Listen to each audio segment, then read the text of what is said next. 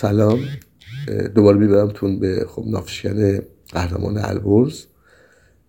توی همون دریا بود که خب یکی از پمپای ما رفت و برای اینکه با پمپ تعمیر می‌کردیم باید می‌رفتیم اونجا آب جمع شده بود.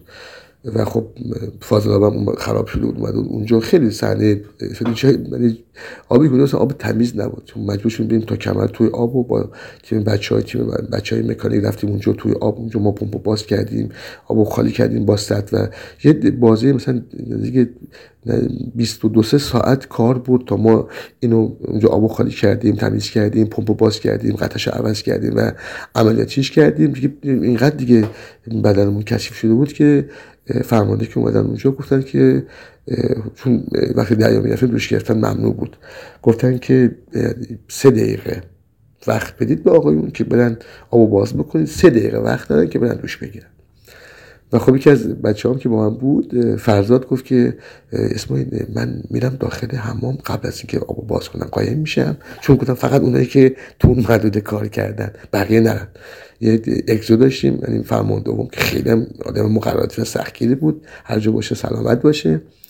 و ایشون اومد وایستاد. هم برای اول رفت پایین گفت که بچه های درجه دار دوششون بگیرن. بعد به من گفت تو وایس آخر محله که دوشمون فهم کرد ما بالا بودیم اونا پایین بودن.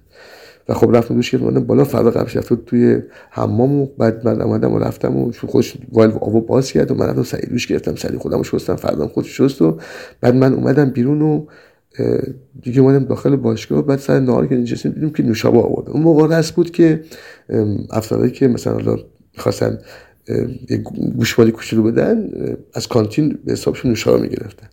دیدیم شما بوده رو میز گفتیم نوشابه بچه کی کی فالت زده کی سوتی زده؟ گفتن فرزاد. همه نگاه هم کردیم فرزاد فرزاد چیکار کردی؟ بعد یک نشست گفت که بله آقای فرزاد فکر کردن که من متوجه نشدم رفتن قایم شدن تو اما. همه نگاهی کردن همه زدن زیر خنده. فرزاد لو رفته بود حالا چجوری فهمیده بود نمی‌دونم. و خب یه دوش گرفتم یه نهار نوشم خوردن آب بودن مرسی ممنون.